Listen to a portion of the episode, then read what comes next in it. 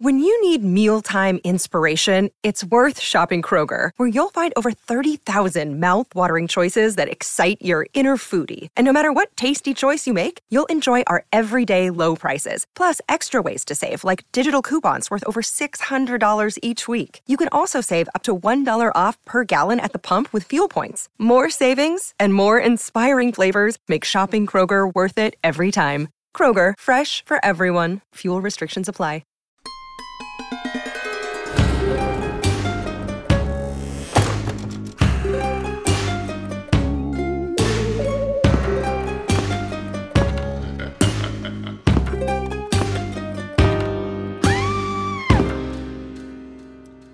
Softly, gently, night unfurls its splendor. Gasp it, sense it, tremulous and tender. Hello and welcome to another episode of Ain't It Scary with Sean and Carrie. I'm the titular Sean. And I'm the very titular Carrie. Why am I banging out some Phantom of the Opera there, Caroline? I don't know. It's Wednesday. no, I, I, I forbid Andrew Lloyd Webber in this house unless it's absolutely necessary. But you sang it like Sweeney Todd from Sweeney Todd, so it's close enough for you. Yeah, specifically the uh, Michael Cerveris and Patti LuPone revival. Maybe we'll be mentioning that soon in this episode. Oh gosh, what a tease! I, uh, listeners, I truly come into the, uh, a, a Carrie episode totally blind, uh, so that's that's great. And now much like excited. this relationship. um, well, love is blind, my dear. Thanks. You're welcome, uh, Caroline. What are we talking about this week? What's the subject uh, of our episode, and why did I just subject the listeners to uh, to my voice once again? Well, Sean, as I know that you definitely know by now, I was heavily involved in the drama club scene during my high school years. What? No. yeah, I think I did something like 13 different shows, including directing two. Um, I think the only one I missed was the first musical, and I did every other show that was available. So, yeah, it was a big, big part of my life growing up. I still act sometimes if I can. Uh, my last thing was in 2017, I think, right before I met you. God, it's weird. You'd think all of your friends would be theater nerds. Yeah, and they are. mm-hmm. Well, it's, you know, high school is the theater nerds, and uh, college was the film nerds. So I have a very interesting group around me that I'm grateful for every day. But in my time in drama club, especially, I got accustomed to all sorts of theater related traditions and superstitions. These include not saying the word Macbeth in the theater itself. The Scottish play! Mm hmm. Well, you say the Scottish play instead of Macbeth because saying the word is bad luck if you're in a show. Um, another superstition is not saying good luck before a performance, break especially a on opening night. Yeah, you say break a leg because good luck is bad luck, apparently. Uh, and a bad d- dress rehearsal foretells a good opening, which is probably something that people would just tell each other to make them feel better. That's a rain on your wedding day, if I've ever heard one. Bird poops on your head. Yeah, exactly. It's mm-hmm. just to just to make kids feel better about the bird poop on their head. Exactly. Theater is almost as superstitious a thing as sports, which makes a lot of sense because they're both rooted in ancient Greco Roman traditions, which themselves were rooted in myth and magic. And I'll add that for more on baseball and sports related curses, listeners can go back to our Curse of the Bambino episode. On Patreon. Oh, on Patreon. Yeah. Well, even better. Mm-hmm. Theaters themselves, much like a sports stadium or a locker room, they're a place of intense energy. Whether you're someone who gets method by diving into a character's inner turmoil, or you're in the middle of experiencing the heady days of Tech Week where all you do is eat, sleep, and breathe your play or your musical that you're in. It's really unlike any other hobby or or art in the relationships it creates and the emotional atmosphere it fosters. so much of art is a solitary act, whether you're painting or writing. You're not usually doing these things with other people around you in that immediate moment or feeding off of that energy. But in theater, you kind of have to. Yeah, theater and music are both great that way. hmm Really social art. Yeah, I mean, as an actor, especially, and I can kind of talk from both sides of it. I think as a director, it's a little different, but you become attached to your castmates in like a really specific way. And even the theater itself, um, even if you never see these people or this theater again for those few weeks of rehearsal and performance, they're like your closest compatriots, sometimes your worst enemies. Uh, so it's no wonder that many theaters have legends of hauntings, especially since performers create such deep attachments to them in life. All of that to say that this week I'll be taking us through some stories of the most haunted theaters in the world, courtesy of the book Haunted Theaters, apropos, by Tom Ogden. Because I, as your resident drama ghoul, trademark, I feel rather uniquely qualified to do so. Turn your face away from the garish light of day. Turn your thoughts away from cold, unfeeling light. Man, this phantom really, really got fucked up at some point. His throat got all messed up. He's also a barber who's murdering. No, Well, you're you're right. It is it's just Sweeney Sweeney, Todd. now. So, my friends and Sean, sit back, relax, turn on the ghost light, and settle in for some theatrical spookiness. Let's start with the most famous theater community in the world Broadway. That's isn't that Hollywood? You're doing? Whatever, Broadway. It's Broadway. Yeah, but isn't there like a one no, singular it's, um, sensation? There's no business like show business. There's no business I know. Hell no. Yeah. The term Broadway, in reference to theater, encompasses the theatrical performances which are presented in the 41 professional theaters, each with 500 or more seats, located in the Theater District and the Lincoln Center along the 13 mile road, which is weird calling it a road. It's known as Broadway in Midtown Manhattan, New York City. New York, obviously. Yeah. This area was established as a theater community as far back as 1750, when actor managers Walter Murray and Thomas Keane established a resident theater company that seated about 280 audience members at the theater on Nassau Street. So, since the 1700s, the community has only grown, and Broadway has been continuously operating as a theater haven for some understandable pauses for events like the Revolutionary and Civil Wars, the 9 11 terrorist attacks, natural disasters like Hurricane Sandy, workers' strikes and pandemics like well, COVID 19. The one that just finished, yeah. Uh, Well, but Broadway, it finished for Broadway, at least the first round, because aren't they back? they're going to be back in September, hopefully, knock on wood. Oh, we'll see how that goes. Yeah. Together with London's West End, aka basically England's Broadway, it represents the highest commercial level of live theater in the English speaking world. So, of course, with such a long and rich history, including many fiery personalities, there are more than a few ghost stories. One of the most famous, and one that you'll find if you just look up like Haunted Broadway, New York, or whatever, is surrounding David Belasco and his namesake Belasco Theater. Belasco had opened his first theater, the Stuyvesant, Stuyvesant, Stuyvesant. Stuyvesant, in October 1907 on West 44th Street. Belasco was a producer, playwright, and director that was most concerned with providing a spectacle to audiences, and his theater was most of, was one of the most grand in the world at that time, certainly in America. There were Tiffany lamps everywhere, elaborately hand carved woodwork, 18 large painted murals by artist Everett Shinn. I mean, this place was fancy as fuck.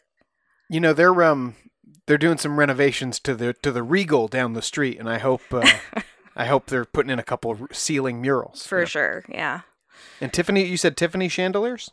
Uh, Tiffany lamps everywhere, Yeah, that would be nice. That would be nice at the Regal. Inside the Stuyvesant, there were about a thousand seats with clear, unobstructed views of the stage.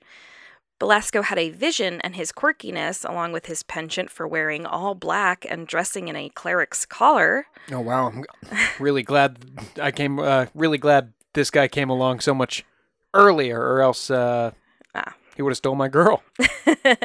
this nabbed him the nickname of the Bishop of Broadway. Eventually, in 1910, the theater was renamed the Belasco Theater, and it's called that to this day.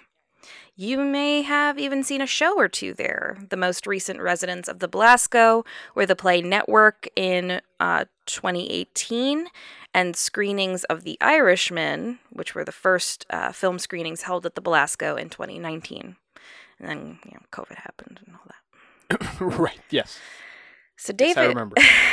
David Belasco was incredibly passionate about the theater that bore his name. He spent most of the last 20 years of his life inside the building, writing, producing, directing its shows. He was always there. He was tremendously emotionally and creatively fulfilled by his work, and he died after a pretty happy life at the age of 71 in May 1931. But it seems that David Belasco never quite took his final bow. Well, it doesn't sound like he had any unfinished business, Carrie. it's not always about unfinished business. Sometimes it's about a place that you were very connected to in life, or a person, or whatever. And I just couldn't leave behind all this, Tiffany, Apparently, he was a straight man, but we'll get to that. the Bishop of Broadway. Apparently. Almost immediately after his death, stage crew and actors started seeing his spirit spirit all over the theater. He looked much like he had in life. He had white tousled hair with a black shirt or collar, or sometimes a monk's robe. Sometimes Belasco would be seen. Wait, was the monk's robe an affectation in life too? Yes, yeah. Wow. He's very eccentric, this fellow. Uh, sometimes he's seen sitting alone in the balcony, or he would even go backstage to shake hands with the actors and give them a word of encouragement or some advice.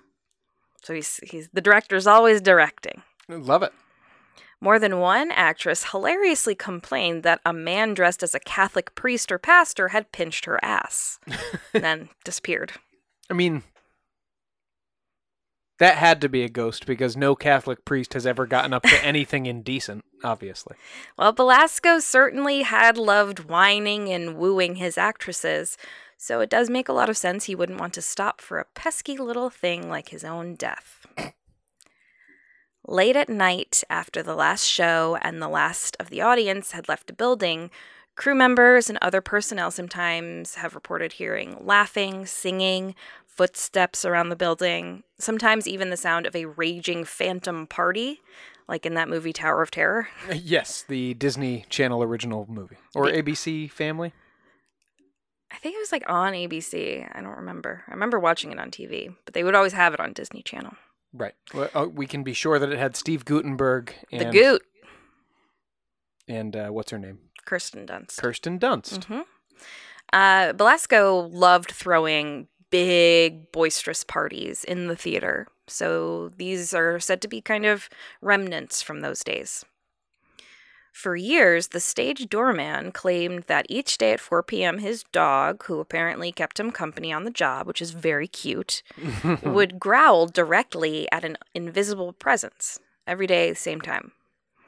And of course, it was about this time of day that Belasco was known in life to take a leisurely stroll around the building. Wow. That was like his rounds.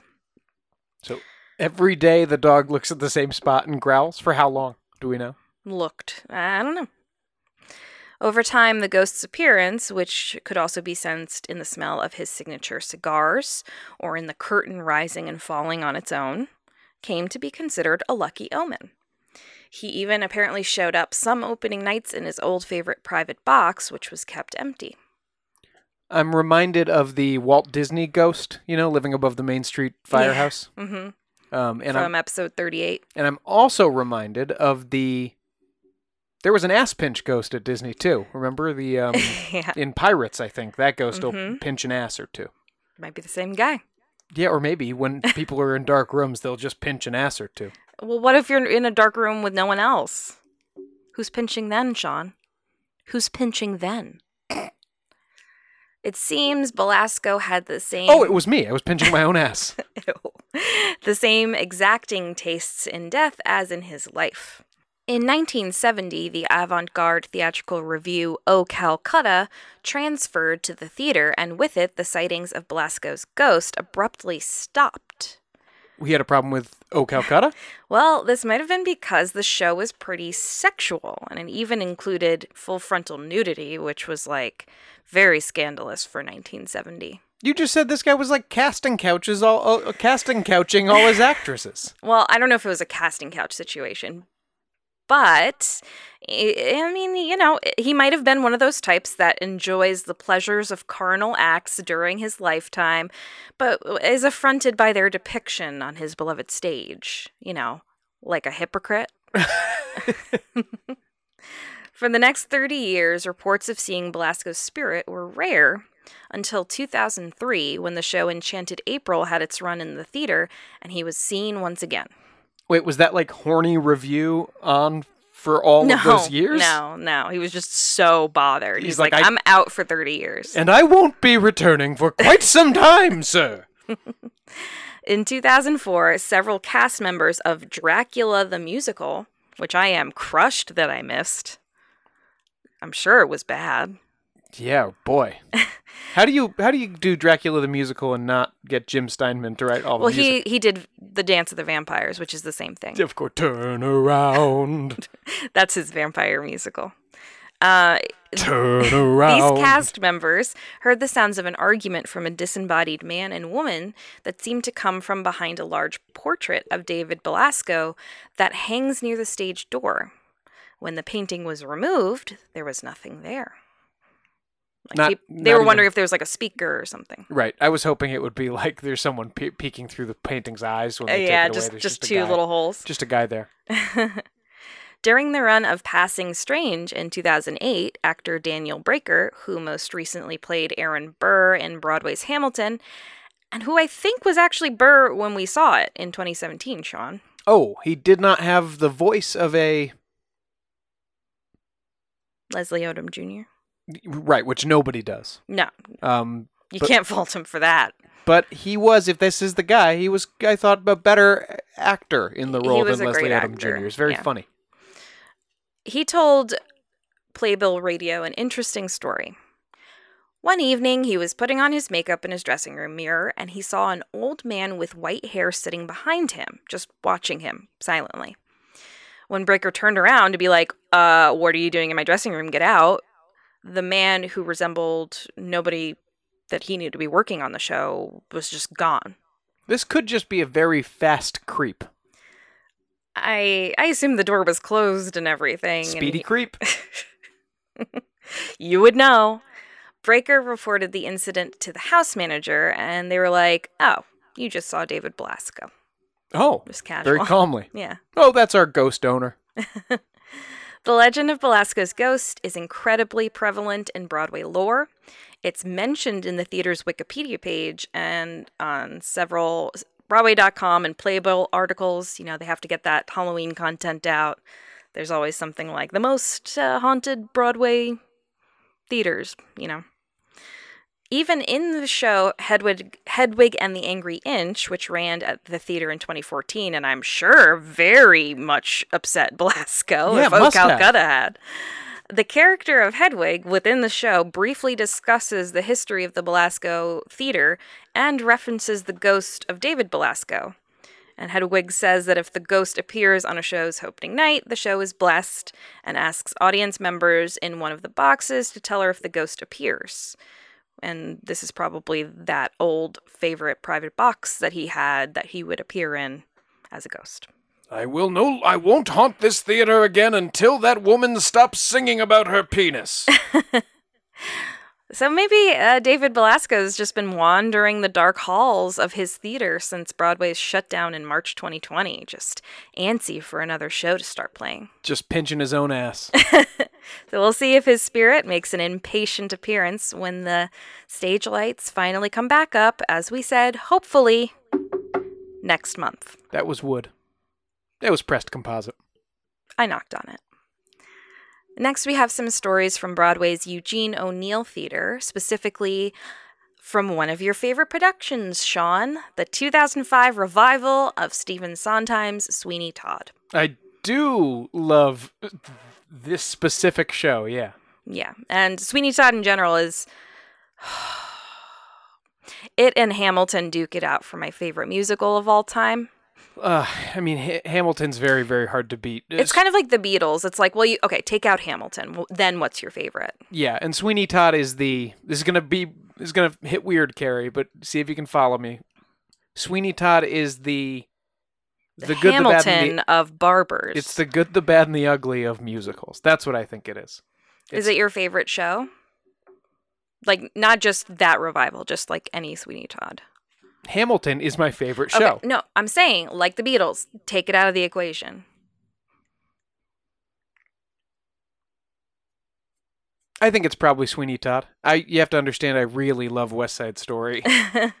um, Falsettos you love. I love falsettos.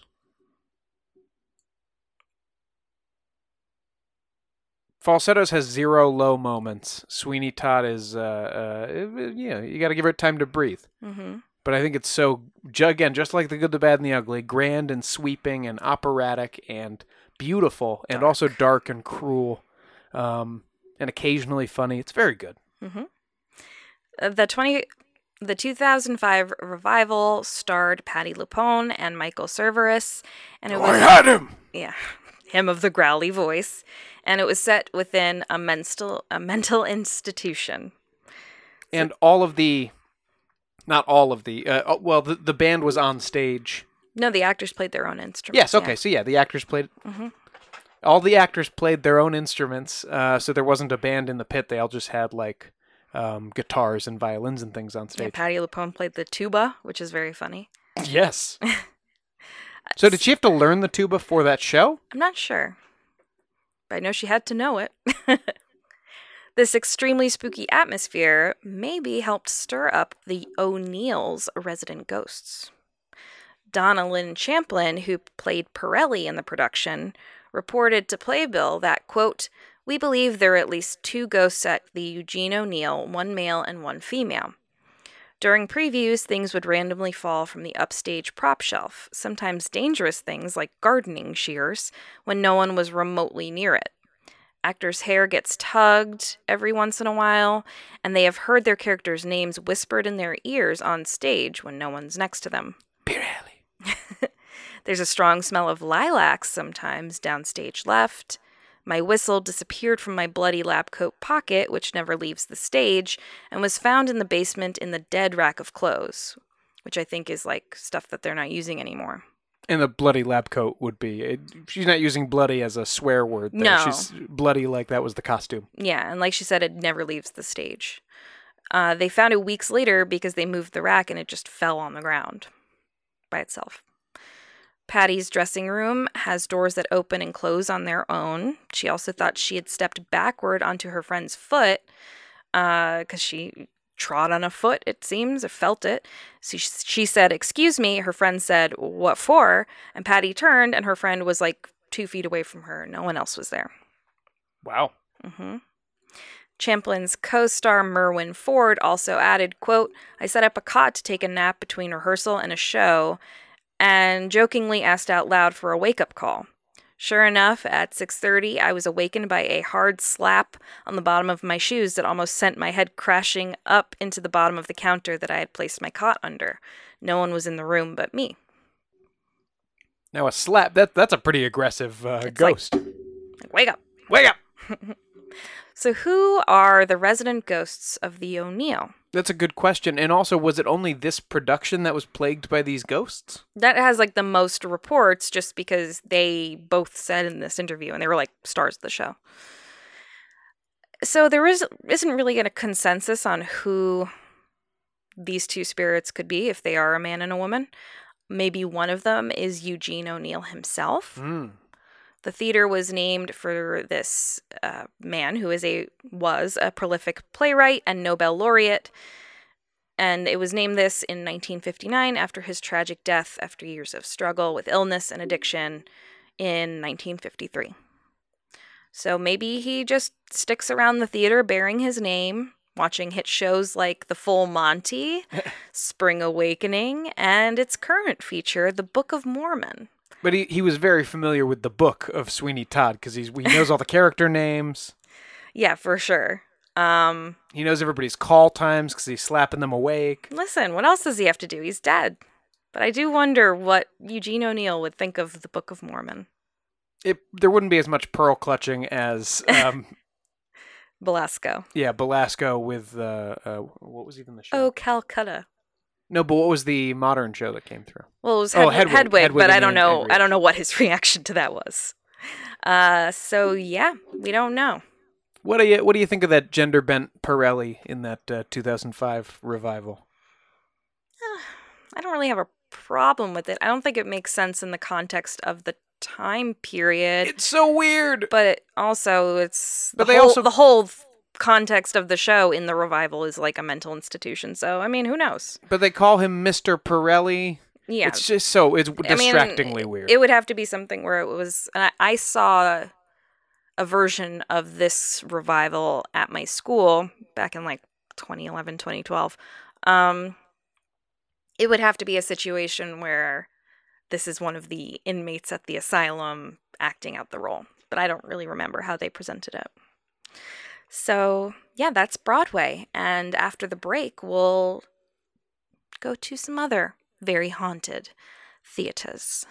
Wait, what's your rush? What's your hurry? You gave me such a fright. I thought you was a ghost off a minute. Can't you sit? Sit you down. Sit. All I meant is that I have.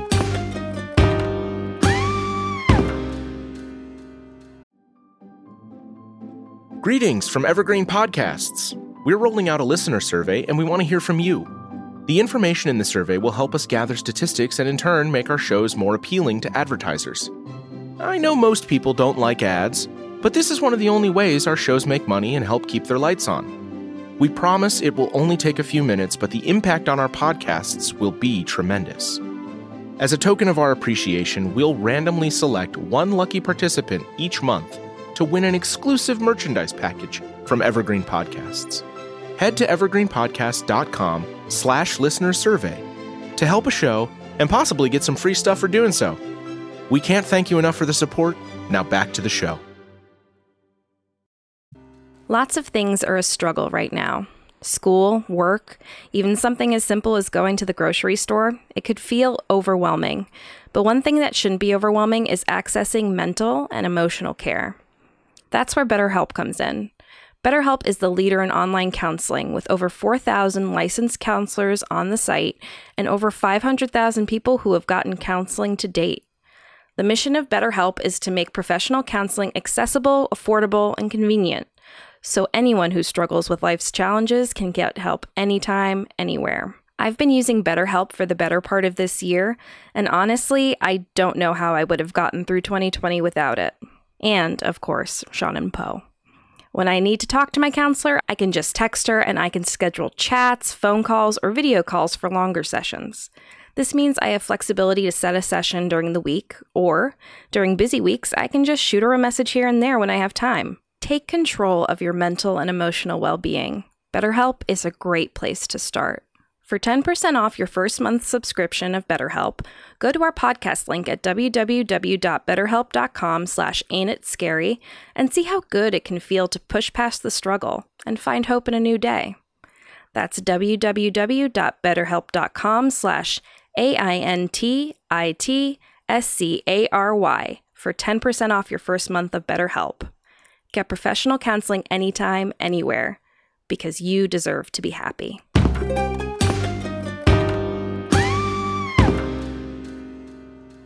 Welcome back. When last we left you, we had just gotten through the potential specters at the Eugene O'Neill Theater uh, and all the problems they caused during the 2005 revival of Sweeney Todd. Because we're talking haunted theaters. Carrie, where are we going next? Well, now we're going beyond Broadway. We've actually spoken before about another haunted American theater. This is the Kline Theater at Gettysburg College in Gettysburg, Pennsylvania. Oh, yeah. We talked about that on the Ghosts of Gettysburg episode. With your dad, yeah. Mm-hmm. Uh, this is haunted by a spirit referred to as the General. Oh, yes, I know him. You go online, you save some time and money on car insurance. Stupid. Yeah, my friend Shaq told me. The General apparently apparently enjoys sitting in on performances of the student productions, which is very cute. But there's another theater that's deeply tied to American history and world-changing American tragedy. I don't know the name of the theater, but it's definitely where Abraham Lincoln was shot by John Wilkes Booth, right? Spoilers. We're not going to go too deeply into it today because I'm sure there's a whole episode on this event in the future. But on April 14th, 1865, stage actor and Confederate sympathizer John Wilkes Booth, And we don't talk enough about his acting. well, a little overshadowed, uh, he entered a performance of Our American Cousin at Ford's Theater in Washington, D.C. Ford's Theater, son Mm-hmm. of a bitch. and he shot sitting President Abraham Lincoln in the back of the head as Lincoln laughed at a witty line from the play. oh, son of a bitch. Booth then jumps down from the president's box onto the stage. Sic semper tyrannis! Yep, he yelled something like that, which means thus always to tyrants. He landed awkwardly, hurting his leg, and he fled from the stage through a side door, making his escape via a horse he had positioned previously in the alleyway. what a dramatic old queen. hmm The next morning, Lincoln died, and Booth followed him on April 26th, perishing from complications from a gunshot wound to the neck. Didn't he, um, didn't Booth, like, badly twist or break one of his legs when he jumped off It- the balcony? I couldn't get the exact thing of like how he like how bad he hurt it if it was really broken or if that's just kind of the apocryphal thing but it had to be set so Oh, then yeah, that's a break. like yeah If you have to set it, that's a that's a bone break. So uh, yeah, I just love the idea of like he thinks he really thinks he's the Lone Ranger or Zorro or Sure. something, but he jumps. He can't jump onto a waiting horse, so he's all right. I'll settle for jumping into a box theater. to a stage is a long distance to jump Yeah, as Mr. Booth found out, yeah but he still escaped for a brief time. for yeah a little bit and after his death apparently he returned to the site of his infamous act and has stayed there ever since John Wilkes Booth and his brother Edwin were popular actors of the time, but Edwin was much, much more famous than his brother and often left John in his very long shadow. Did um did Edwin's career dry up at all after this? I don't believe so. Um, he was actually commonly referred to as like the finest actor of his century. Uh, one of the, the best. good Booth, yeah, the guy who didn't kill Lincoln. yeah, that's that's how he referred to himself. He was also um, famously one of the best Hamlets of all time, apparently. So he was he was pretty hot shit, and the Booth brothers and their other brother Junius, who was another actor. What a Thanksgiving that would be. Uh, they were all good friends with John T. Ford, the owner of Ford's Theater. John Wilkes Booth even frequently had his mail delivered to the theater when he was on tour, and Lincoln himself had previously seen John Wilkes Booth in a performance of The Marble Heart in 1863. So Booth had a real history with this theater, which is something I didn't really know before. Wouldn't it be great if like the last thought that went through Abraham Lincoln's head was like, "Is that that mediocre actor I saw here last?" was he no, he was behind him, so I don't know if he saw who, even who it was, uh, even when Booth jumped down. oh shit, is that that guy? So Booth already had a deep attachment to Ford's Theater, and he really sealed the deal with the assassination. Just days after Robert E. Lee's surrender to the Union at Appomattox, Booth would snatch away the triumphant president from his people in an act of anger and revenge. And he really didn't get to celebrate the victory of the Civil War. This violent act is likely what keeps Booth's spirit connected to the theater even now. So, shortly after the assassination, photographer Mathew Brady, who took many of the famous photos of the Civil War that we know today, mm-hmm. those black and whites of like the soldiers dead on the battlefield and things like that, he captured a series of archival images of the inside of the playhouse and a blur within the presidential box can be seen in one of the photos. Oh my God! Is it the very first orb in American history? Well, many have claimed to see a spectral figure hovering in the booth since then, so this might be an early example of spirit photography. Wow. Mm hmm Disembodied footsteps are sometimes heard on the stairs, particularly along the route that Booth took that fateful April night in the kind of like back hallways. At times, the sound of laughter or sobbing will be heard, but there's no known, known source. The front curtain, again, like uh, the Belasco, I think, will sometimes raise and lower on its own. And many actors performing at the theater, and I think they still do kind of tribute shows of Our American Cousin to this day, they attest to the fact that there is an evil, invisible presence that they can clearly sense hanging over the diagonal path Booth ran across the stage to the back door when he escaped. I think it's weird to do a tribute performance of our American cousin. So, funny story on that. My parents went to see one of them long time ago, probably before I was born. Do they shoot a Lincoln in the crowd? They're just watching the show. They're you know and, you know enjoying the show as much as you can from like an old timey comedy, and then and they I think they they noticed like a reenactor or something there. I'm not quite sure of this part. I didn't check with mom on this, but in the middle of the show, Lincoln gets shot. Booth jumps down and runs away, He and that's down? and that's the end of the show. They never got the rest of the play. but they weren't expecting it. They were just watching this show and then like the reenactment happens and that's the end. It's actually I've turned around all the way on this. Now I think this is amazing. If you if you always advertise it as just a production of our Right. American cousin and if at every performance Lincoln dies and the show ends like 45 minutes Yeah. before you said it would. hmm Uh, I, I think that's amazing and hilarious. I'm pretty sure that's like that's what happened to them and they were like what? I guess we got time for an ice cream cone. Shit. exactly. Um yeah, cold spots are common, even in areas without particular noticeable ventilation, like air conditioning or windows. And perhaps Booth's spirit isn't the only one restlessly roaming the theater. Hmm. Some have seen a shadowy figure wearing a distinctive stovepipe hat Stop. materialize and disappear. But Lincoln's most famous haunt is the White House, and I'm sure we'll talk about that sometime too. Yeah, that, that well, yes, of course. That doesn't surprise me at all. But maybe this isn't even Lincoln, because the theater saw another horrible tragedy uh, after the assassination, and this one took place on June 9th, 1893, when the front of the building suddenly collapsed, killing 22 people. Oh my god. Strangely, this happened on the same day Edwin Booth, as we know, John's famous older brother, Mhm. was laid to rest. He had just died. That's a tenuous connection. It's just interesting. It I, is. I said strangely. I didn't say ooky spookily. It's weird. Damningly.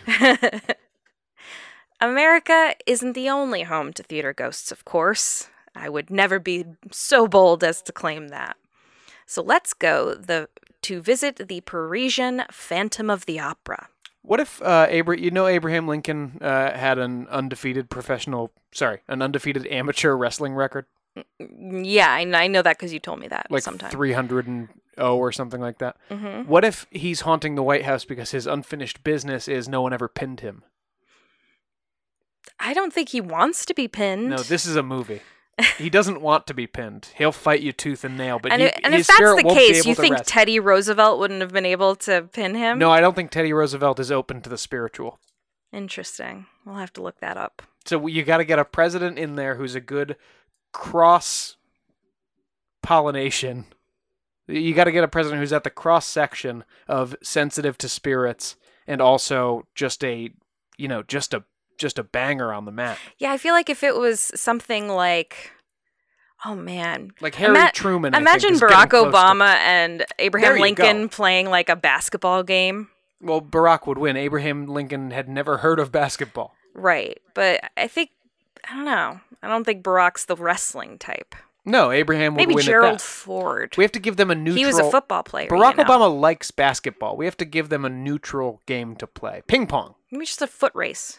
I think They're long skinnies. They're both long skinnies, but Abraham Lincoln doesn't have the benefit of a modern like diet and workout regimen.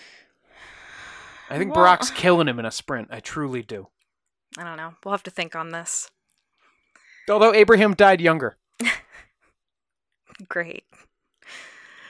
So let's go visit the Parisian Phantom of the Opera.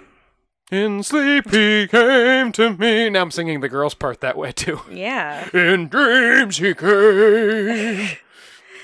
The Half Masked Phantom of Gaston Leroux's 1910 novel and Andrew Lloyd Webber's long running musical Boo. apparently isn't purely a work of fiction. In fact, Leroux even writes the opera ghost really existed in the prologue to his story, which is set at the Palais Garnier in Paris, France. Yeah, sure. And Fargo starts out the following is based on real events. It was. No, it wasn't. It was based on an actual story of a man hiring a hitman to like chop up his wife in a wood chipper. That Fargo title card says the names have been changed to protect the innocent. Everything else is exactly as it occurred. I'm just saying it was technically based on a true story. Scream is technically based on a true story, but doesn't mean the whole story's true.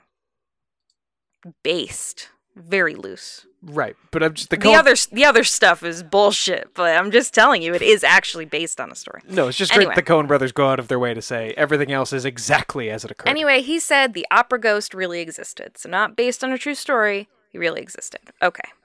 The Palais Garnier Opera House, built in 1875, has been called probably the most famous opera house in the world, a symbol of Paris like Notre Dame Cathedral, the Louvre, or the. Coeur, Coeur, I didn't take French. Basilica. The thing is, when you're the most popular opera house in the world, still I thought that would be Sydney, but I guess because of it being part of Phantom of the Opera, maybe this one's a little more popular. well, this one's probably visited by more people just by virtue of it being easier to get to. Yes, true that. What's interesting about the Palais is, like Leroux's story, it actually does have a spooky lake deep beneath the opera house floor. A legit lake, not just like, oh, it gets a little moist down there sometimes. This is something that only exists in Universal horror films of the 30s. This is real. Charles Garnier, uh, who the place was eventually named after, the Palais architect, ran into a problem while digging its foundation. He hit an arm of the Seine, Seine? Sen. Seine River below the ground, and no matter how hard they all tried to pump out the water, it just kept rushing back in. So obviously, moving to a different location would have been a friggin' nightmare after already starting. So accidental lake. This wasn't like rich guy folly. I want an Olympic no, no, this is an accidental lake, but uh, turned into a purposeful lake. Garnier was very good at what he did, and he adjusted, creating cisterns to control the water, and it made sort of like an artificial lake. And it's still there. It's used by the Paris Fire Department for training to this day. I mean, you can go see it. I don't know if you can go on like a tour and see it, but like it's there. Another eerie truth from the story is that of the falling chandelier. And you may know this even Oh, if you don't if you're not really familiar with the story of Phantom of the Opera, Yeah, especially the musical. Andrew Lloyd Webber only he needs a gimmick to make a show work, and in Phantom of the Opera, the gimmick is a giant chandelier falls at the end of end of the first act or beginning of the second I act. think something like that, yeah. Um and there's also the lake in it too. But yeah, the giant chandelier falls to the stage. I'm pretty sure it's like a big act one finale. Like, oh, the phantom. Yeah. The only way he could top himself for his next show was uh, putting everybody on roller skates. So Yeah. In reality, in May 1896, the grand chandelier really did fall, and it fell into the audience, killing a woman named Madame Chaumette. So it was really like a deadly, horrible accident hmm. involving the chandelier.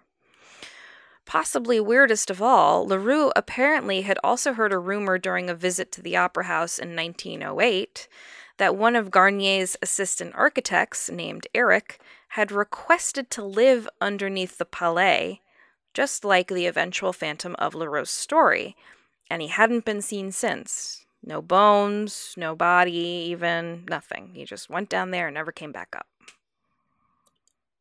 Oh, oh, was he depressed? I don't know, maybe he was just really into artificial lakes under opera houses. I don't know. Pockets full of rocks. The Phantom was named Eric in the novel. I don't think it's ever mentioned in the musical.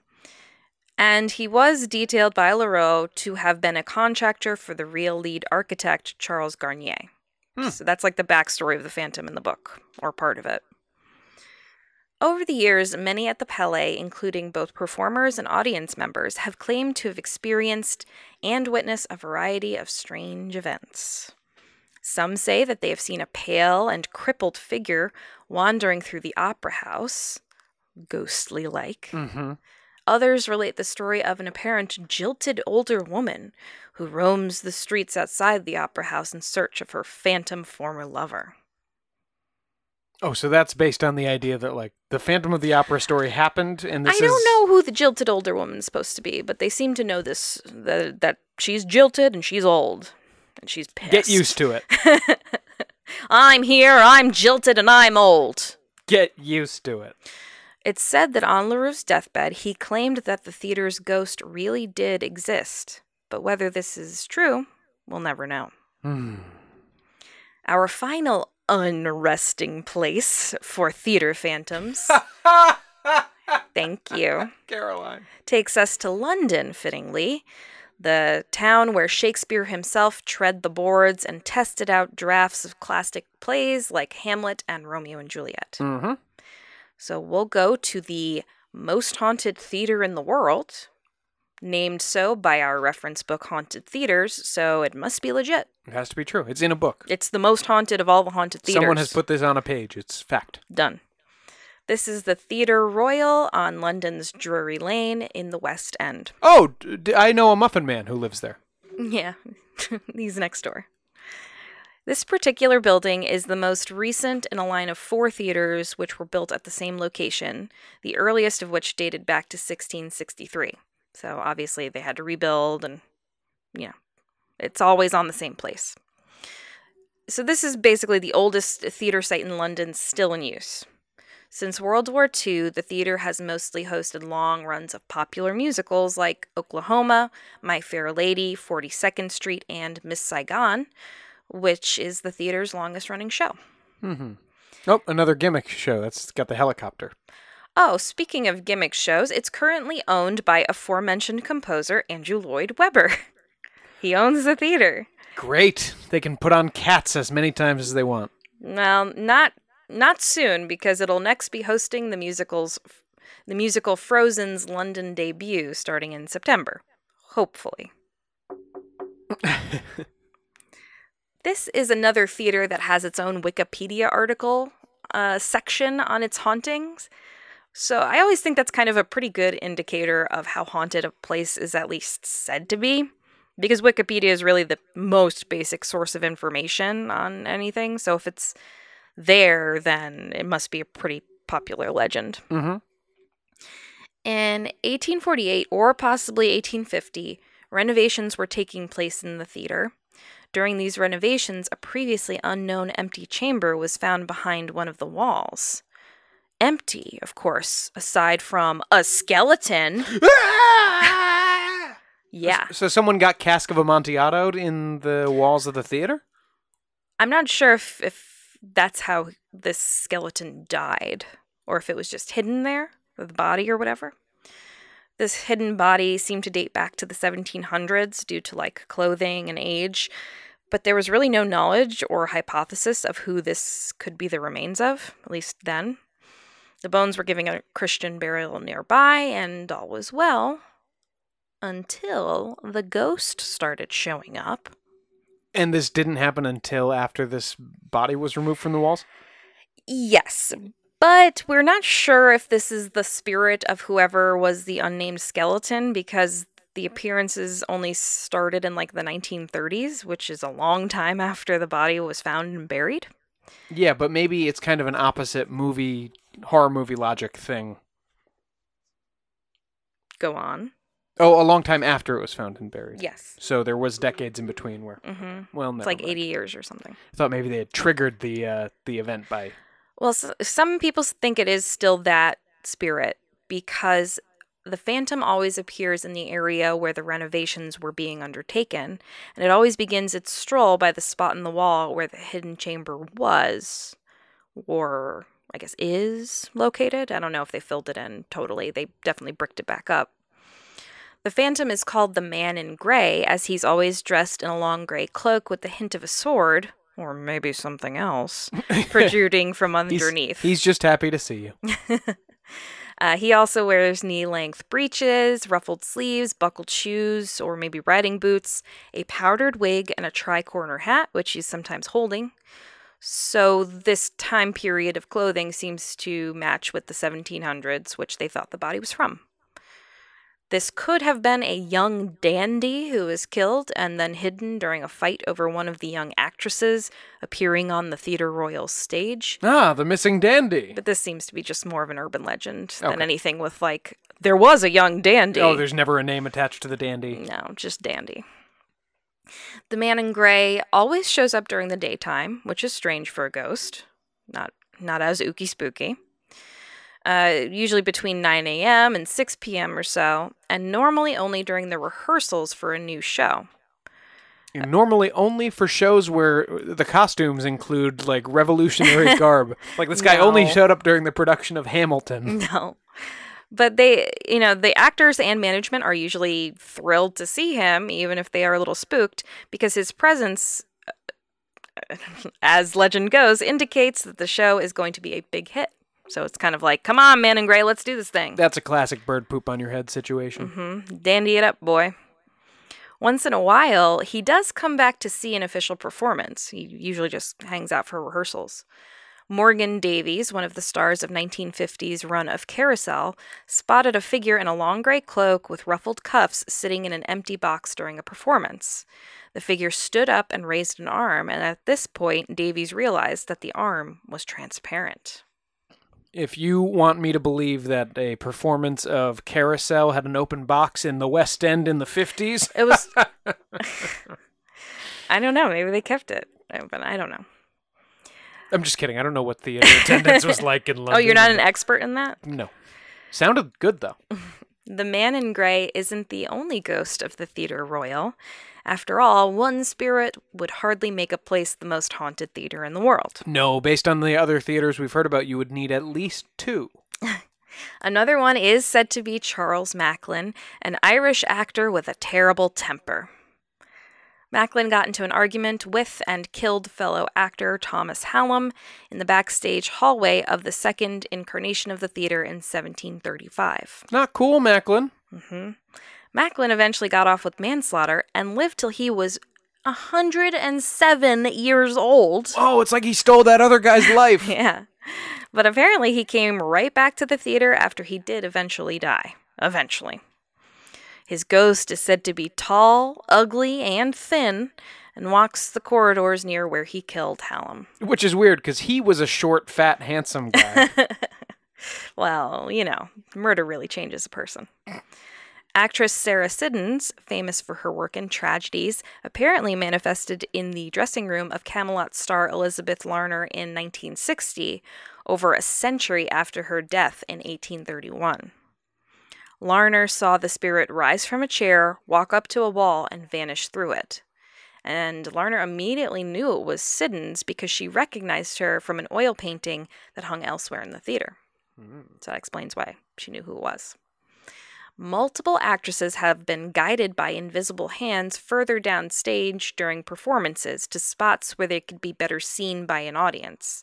it's kind of like a, someone directing them in a way. An unseen person was heard walking up and down the set stairs during My Fair Lady, even though they were in the middle of the stage and no one was on them at the time. And if you're familiar with the show, I think it's typical for like Henry Higgins' home to have a stairwell Yeah. or staircase in the middle. Um, so it's just like phantom footsteps up and down. Gloria Stuart, who you may know as Old Rose from the movie Titanic, it's been 84 years. she spoke of a spectral prankster taunting her during her run in Oklahoma. including one time when it moved her pay for the week from a still locked drawer, she had locked it in the drawer at the end of the day, to her pocketbook. So the drawer was still locked. When she reopened it, it was empty. She couldn't find her paycheck anywhere. It was in her pocketbook. Hmm. Strange. Hmm. There are at least a dozen other named spirits and just kind of vaguely mentioned spirits that haunt Theatre Royal, including comedian Dan Leno, actor Charles Kean, managers Arthur Collins and George Cosmith, or George Grossmith, former head of cleaning staff Miss or maybe Mrs. Jordan. We don't know or she doesn't know. Mm, You know, things things are crazy. And perhaps it's complicated. it's complicated. And perhaps even former King Charles II himself, who has been spotted and who was the one who had commissioned the building of the original theater. No, he, I think, got his head cut off. You know, that's why he's a ghost, Sean. so, uh, th- those are some of the big ones. Um, what are your thoughts, Sean? Do you think spirits gravitate toward emotionally dense places like theaters? Do I?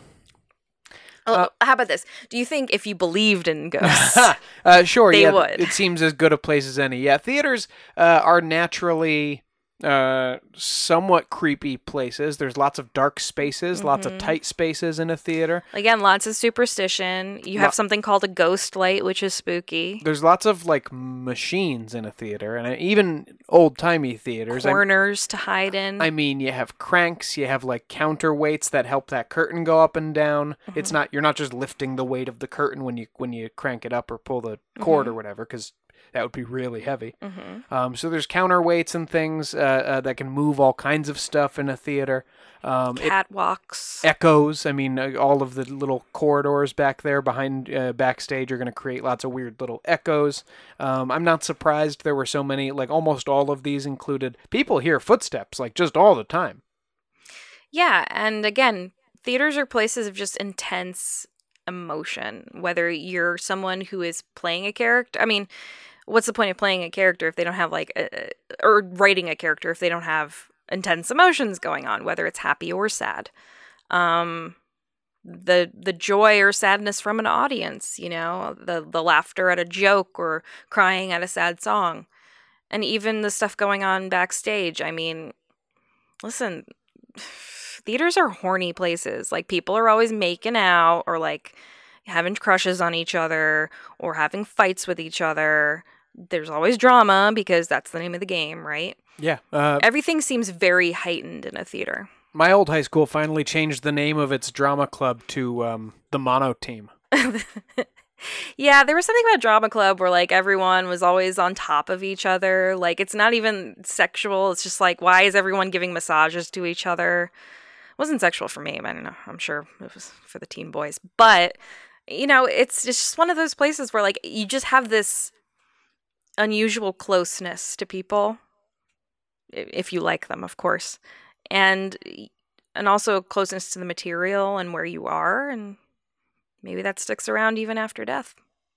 Yeah, or maybe that butt pinching priest is just back again. Get get out of here! Get out of here, you!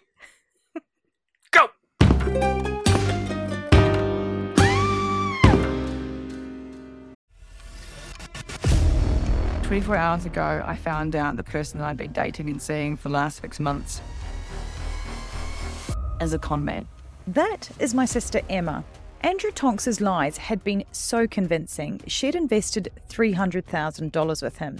However, the tables were about to turn on Andrew. What he didn't know was that Emma had discovered his real identity. But to get any chance of justice, Emma had to act like it was business as usual. Coming up in this series, and that's when murder, all this stuff goes through my mind. I'm really, really scared. I'm assuming Sarah has watched too much Netflix and figures I've been defrauding you. Couldn't be further from the truth. That's what this was a real life story that seems so unbelievable, but it was actually true. a true story that all starts with one simple swipe to the right. I'm Sarah Ferris. And I'm Emma Ferris, and this is my story Conning the Con.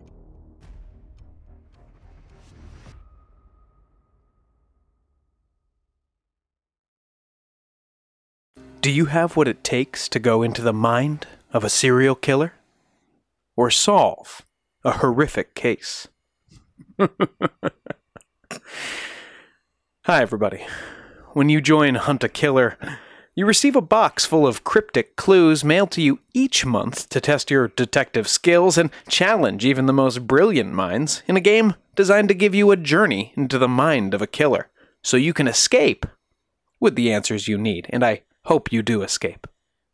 Input our code SCARY-SQUAD20 for 20% off when you sign up for your first subscription box at huntakiller.com and find out if you have the guts to hunt a killer. The guts. That's the code Scary Squad 20 S C A R Y S Q U A D 20 for 20% off at huntakiller.com. www.huntakiller.com. Hunt a killer. Join the hunt today.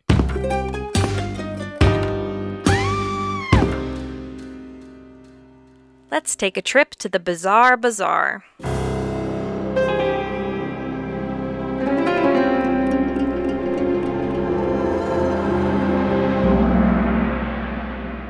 It's time to meet up with an old friend of the show, D.B. Cooper. Oh, DB! It's your boy! KOIN News reports that Cooper researcher and crime historian Eric Ulis uh, conducted a week-long, weekend-long dig early this month looking for the infamous skyjacker's parachutes and briefcase, which Ulis theorized might be found along the Columbia River near Portland, Oregon. So he assumes Cooper's dead, it sounds like. Yes, I think so. Old school listeners to our podcast may remember from our fourth episode on DB Cooper that this is where, in 1980, a young boy found $6,000 of the $200,000 in marked bills Cooper was given as ransom before he jumped out of his hijacked plane, never to be seen again. Mm-hmm. Ulis, who also starred in a recent episode of History's Greatest Mysteries titled The Final Hunt for D.B. Cooper, has theorized that this is the likely resting place for Cooper and his wares, one that the FBI has never properly investigated, Why? because this is where the money was found. No, why has the FBI never investigated? Oh, that I could. That was like a thing that I saw a lot, but I couldn't see why he thought that they hadn't properly investigated it. Yeah, they were looking in a weird spot that people later said was probably the wrong spot. Yeah. Um, uh, go back and listen to our brush up on our DB Cooper episode. I'll I'll go do the same. Ulis will be continuing the dig on and off throughout this month and end sometime in September. It'll also be streamed using Facebook Live in the Facebook group DB Cooper Mystery Group. Now this we will be following very closely because um, it would interesting. be it would be really cool to get uh, some final answers. Although it would also be super uncool to no longer have the legend Yeah. that he's just out there somewhere. It's a give and take. As the FBI announced in 2016 that it's no longer investigating the DB Cooper case, Cooper enthusiasts like Ulis, Ulis, I don't know, feel it's up to them to find the answers.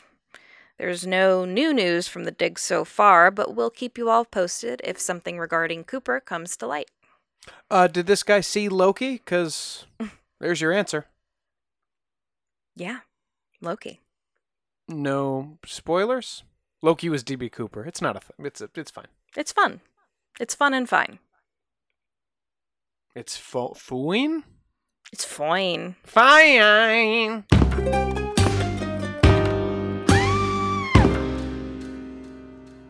That's it for this episode of Ain't It Scary with Sean and Carrie. Like us on Facebook and follow us on Twitter and Instagram at Ain't It Scary, and check out our website at ain'titscary.com. You can support the show by supporting our sponsors and becoming a patron at www.patreon.com slash ain'titscary. And please subscribe to the show and throw us a five-star review on Apple Podcasts. We'll be forever grateful. Yeah, special thanks to our beloved top tier patrons. That'd be Nate Curtis, Sean O'Donnell, Jared Chamberlain, Maria Ferrante, Robin McCabe, Comfy Mike, Alex Nakutis, and Ryan Regan. I got you guys all done in one breath, and I love you all. More than one breath's worth. Each. Uh, see you next Thursday. Show created by Sean and Carrie McCabe. Music by Kyle Ryan. And if you'd like to check Kyle out, his YouTube channel is called Music is a Verb. Lots of cool stuff going on over there.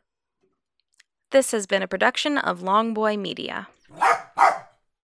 One of Scotland's most notorious unsolved murders. To think that someone could turn a cheese wire into a garrote and take someone's life. The level of violence, the uncertainty, and the randomness frightened people. She always thought the killer was going to come back after her. Society needs to find that killer.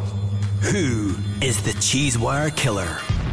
Listen to the full series now, wherever you get your podcasts.